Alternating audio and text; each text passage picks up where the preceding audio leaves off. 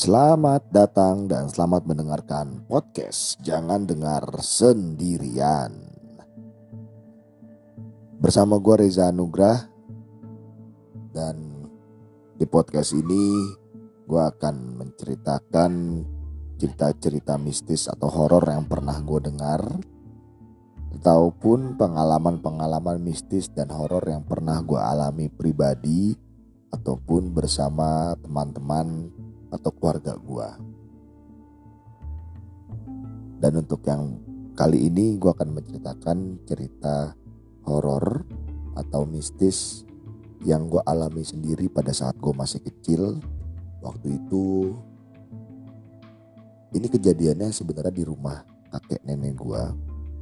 Jadi gue mau gue mau ceritain terlebih dahulu background kehidupan kecil gue ya. Gue tuh kecil itu hidup di rumah kakek nenek. Karena uh, nyokap bokap gua itu uh, tinggal di rumah kakek nenek gua. Dan waktu kecil itu gua uh, bisa dibilang anak yang cukup membangkang lah ya. Bukan bukan bukan membangkang berlebihan tapi maksudnya tidak mendengarkan atau ya melawan lah Nah kejadiannya waktu itu tuh kira-kira di umur gua 8 atau 9 tahun gitu. Udah SD pokoknya tapi masih SD baru kelas kelas 2 atau kelas 3 SD seingat gua gua lupa persisnya tapi kejadiannya gue sangat sangat sangat uh, tersimpan di memori gue awal mula gue itu uh, kalau main itu biasanya di sore hari. Biasanya tuh gue main itu dimulai dari setelah gue tidur siang. Gue tidur siang tuh biasanya jam 2 setelah makan siang lah jam 1 gue tidur siang sampai jam 3 lalu gue bangun lalu gue biasanya gue mandi dulu sebelum gue bermain sore itu gue mandi dulu setelah bangun tidur gue mandi mandi gue baru gue main karena tuh masih kecil gue main masih hanya di sekitar rumah kakek nenek gue. Masih main di sekitar rumah kakek nenek gue di depan halamannya atau di keluar uh, rumah halamannya. Mainlah bersama teman-teman. Nah waktu kecil, waktu zaman waktu itu, itu gue lagi suka banget main pukul gendang-gendangan gitu, drum-drum gitu, drum band atau apa pun yang bisa gue pukul-pukul lah jadi gue lagi senang banget mukul-mukul memberikan atau membuat bunyi-bunyian. Setelah gue selesai main ya karena anak kecil kan wow kalau udah main drum band seperti itu atau atau main pukul-pukul gendang dan lain-lain itu kan biasanya anak kecil itu akan memukul apa saja yang menghasilkan bunyi. Dulu tuh apa aja tuh gue pukul-pukulin tar pintu lah. Lalu terus nanti sofa lah. Lalu nanti jok motor lah. Pokoknya semuanya lah gue pukul-pukul agar jadi bunyi-bunyian. Karena gue lagi hobi-hobinya mukul-mukul. Mukul-mukul untuk menjadi suatu bunyian ya bukan mukulin orang. Nah waktu gue selesai main gue pulang ke rumah gue pulang ke rumah lalu di rumah kakek nenek gue tuh ada lemari makan lemari makan besar gitu yang terbuat dari kayu. Terbuat dari kayu. Nah kebetulan nyokap gue baru pulang kerja nih ini kan? Jadi kan nyokap gue tuh kerja bokap gue kerja. Nyokap gue baru pulang kerja nih jam setengah enam mau menuju maghrib. Biasanya gue main. Kalau nyokap gue pulang kerja tuh biasanya gue main. Lalu terus gue biasanya uh, bercanda-bercanda dan lain-lain. Nah ceritanya gue mau pamer nih ke nyokap gue, gue bisa gendang-gendang dan gue bisa mukul yang menurut apa pun benda yang mengeluarkan suara dan menurut gue jadi enak gitu. Bernada atau bernotasi ya, apa sih kalau gendang seperti itulah. Kok jadi pukulan gendangnya tuh enak seru gitu ya. Nah, udah mau maghrib nih, nyokap gue ke dapur lah ceritanya. Mau nyiapin makan malam.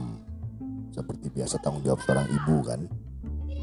Dia siangnya kerja tapi makan malamnya dia usahakan dia eh, menyediakan atau mempersiapkan makan malam untuk keluarga. Akhirnya gue temenin nyokap gue di dapur sambil gue mau show off. Sambil gue pamer ke nyokap gue tadi yang seperti yang gue bilang gue pukul semuanya. Ada kaleng kerupuk gue pukul-pukul. Ada toples apa gue pukul-pukul. Nah pas mau maghrib kebetulan gue masih menemani orang tua gue tuh ibu gue itu di dapur. Gue pukul lah nih lemari. Lemari makan. Duk dudang duk duk dudang duk duk dudang duk duk. Nah cek cek contohnya aja gitu ya. Pokoknya gue pukul. Lalu pas azan ibu gue bilang ya jangan pukul-pukul. Hati-hati kamu maghrib-maghrib mukul-mukul nanti kamu manggil setan. Nanti kamu mengundang setan. Namanya anak kecil dan membangkang gua nggak peduli kan? Oh, apa setan apa emang ada setan bisa dipanggil-panggil? Gua nggak percaya dengan omongan orang tua gua gua nggak percaya dengan omongan ibu gue. Gua nggak dengerin gua tetap pukul-pukul nah karena ibu gua lagi sibuk akhirnya dia sibuk sendirilah. Motong-motong bawang cabai dan buat masakan makan malam kita sekeluarga. Gue tetap pukul-pukul dan gue tambahin kata-kata setan datang setan. Setan datang setan. Sambil gue pukul-pukul gitu gue pukul-pukul sambil gue teriak-teriak kayak tadi. Akhirnya gue berhenti capek sendirinya. Ya dong gue berhenti ini. Berjalanlah waktu seperti semula habis maghrib gue makan malam bersama dengan keluarga gue. Lalu jam 9 nah gue pokoknya tuh tidur tuh selalu uh, tepat waktu. Dan nyokap bokap gue juga kebetulan tidur juga tepat waktu karena dia setiap harinya itu berkegiatan kan. Pagi ngantor jadi pulang kerja apa dia capek dan hidupnya cukup teratur. Tidurlah gue jam 9 kan?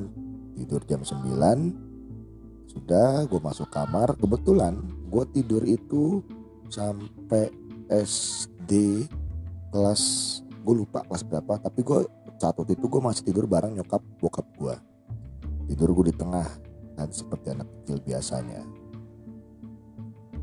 Tidur gue di tengah tidurlah. Gue nggak tahu gue sudah sekelas apa dan gue dan gue tidak melihat jam berapa karena kebiasaan gue itu tidur pasti lampunya tuh dimatiin. Ya, jadi kita hanya menyalakan uh, lampu dinding satu gitu dan lampu tapi lampu utama kita matikan. Tidurlah nggak seberapa. Gue nggak tahu berapa lamanya tapi yang pasti tiba-tiba gue lagi tidur celentang pada ke atas gitu. Lalu tiba-tiba gue terbangun dan gue langsung melihat sosok anak kecil berkerudung merah berjubah merah terbang di atas muka gua. Terbang di atas muka gua dan mukanya sosoknya itu tidak terlalu jelas karena gelap tapi berbentuk kerudungan gitu dan dia berjubah merah semua gelap. Dan terbang aja terbang cukup lama di depan muka gue dan gue melek gue tahu gue melek dan gue bisa ngeliat dari mata gue tuh kan kalau kita kita sebagai manusia itu kan melihat mata itu kan lurus tapi kita masih bisa melihat kanan kiri kita walaupun tidak begitu jelas ya. Gue gue lihat di kanan kiri gue ada nyokap gue gue inget banget di kanan gue tuh ada bokap gue di kanan kiri tuh ada nyokap gue dan gue tetap mata gue tidak bisa nengok ke kanan atau ke kiri. Gue tetap fokus ke makhluk tersebut dan semua badan gua itu kaku sekaku kakunya tidak bisa bergerak sedikit pun. Gue mau senggol nyokap gue. Nggak bisa gue senggol mau senggol bokap gue nggak bisa. Padahal jarak kita nggak jauh. Memang tidak nempel tapi tidak jauh. Harusnya kalau gue nggak tahu harusnya gue bisa tendang atau pakai tangan atau gue teriak. Nah teriak pun saja gue tidak bisa. Teriak gue gue ngomong gue mau a a a a a a a gue nggak keluar suara. Dan benar-benar mulut gue tuh benar-benar kaku tidak bisa mengeluarkan suara sedikit pun. Dan akhirnya yang gue lakuin waktu kecil itu gue gue sudah ngaji tapi gue belum belum belum hafal banyak ayat. Yang gue tahu hanya al-fatihah waktu itu uh, di uh, Anas terus al-ikhlas yang kulhu ahad. Terus al-falak lalu uh, Allahu Akbar Astagfirullahaladzim sama asyhadu alla ilaha illallah asyhadu anna Muhammad Rasulullah.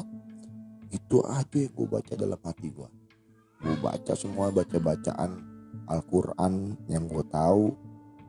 Ya gue berharap itu segera ber berakhir. Dan itu bener-bener depan mata gue terbang gue nggak bisa bergerak gue nggak bisa ngapa-ngapain. Gue bener-bener melihat jelas itu sosok terbang di depan mata gua. Dan saat gua tercelentang. Jadi dia tidak jadi dia tidak kan uh, apa plafon rumah gua cukup tinggi. Nah tapi dia tidak tidak menempel ke plafon. Dia benar-benar mau mendekat ke gua tapi tidak mendekat itu mungkin kalau gue bisa kalau tangan gue bisa gerak mungkin itu se gue nyampe megang dia gitu. Tapi karena gue nggak bisa bergerak gue bener-bener kaku sekaku kakunya gue kaku banget. Dan itu mungkin ada kali lima menitan. Kurang lebih ya kurang lebih. Dan akhirnya dia hilang sendiri. Hilang sendiri pas hilang baru gue bisa bergerak baru gue bisa bangunin nyokap gue.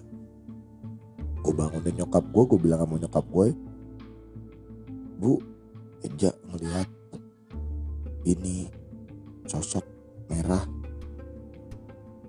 terbang pakai kerudung berjubah dan Eja nggak bisa gerak di saat dia ngelihat itu.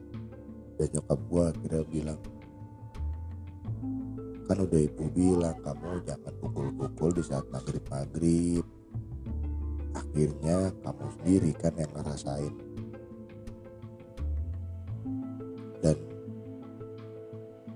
itu kisah pertama gue pengalaman gue pribadi tentang kejadian mistis atau horor yang pernah gue alami. Thank you teman-teman sudah mendengarkan. Gue akan masih banyak cerita cerita dan pengalaman-pengalaman mistis atau horor lainnya yang akan gue bagi ke teman-teman pendengar. So, silakan follow podcast Jangan Dengerin Sendirian. Terima kasih. thank you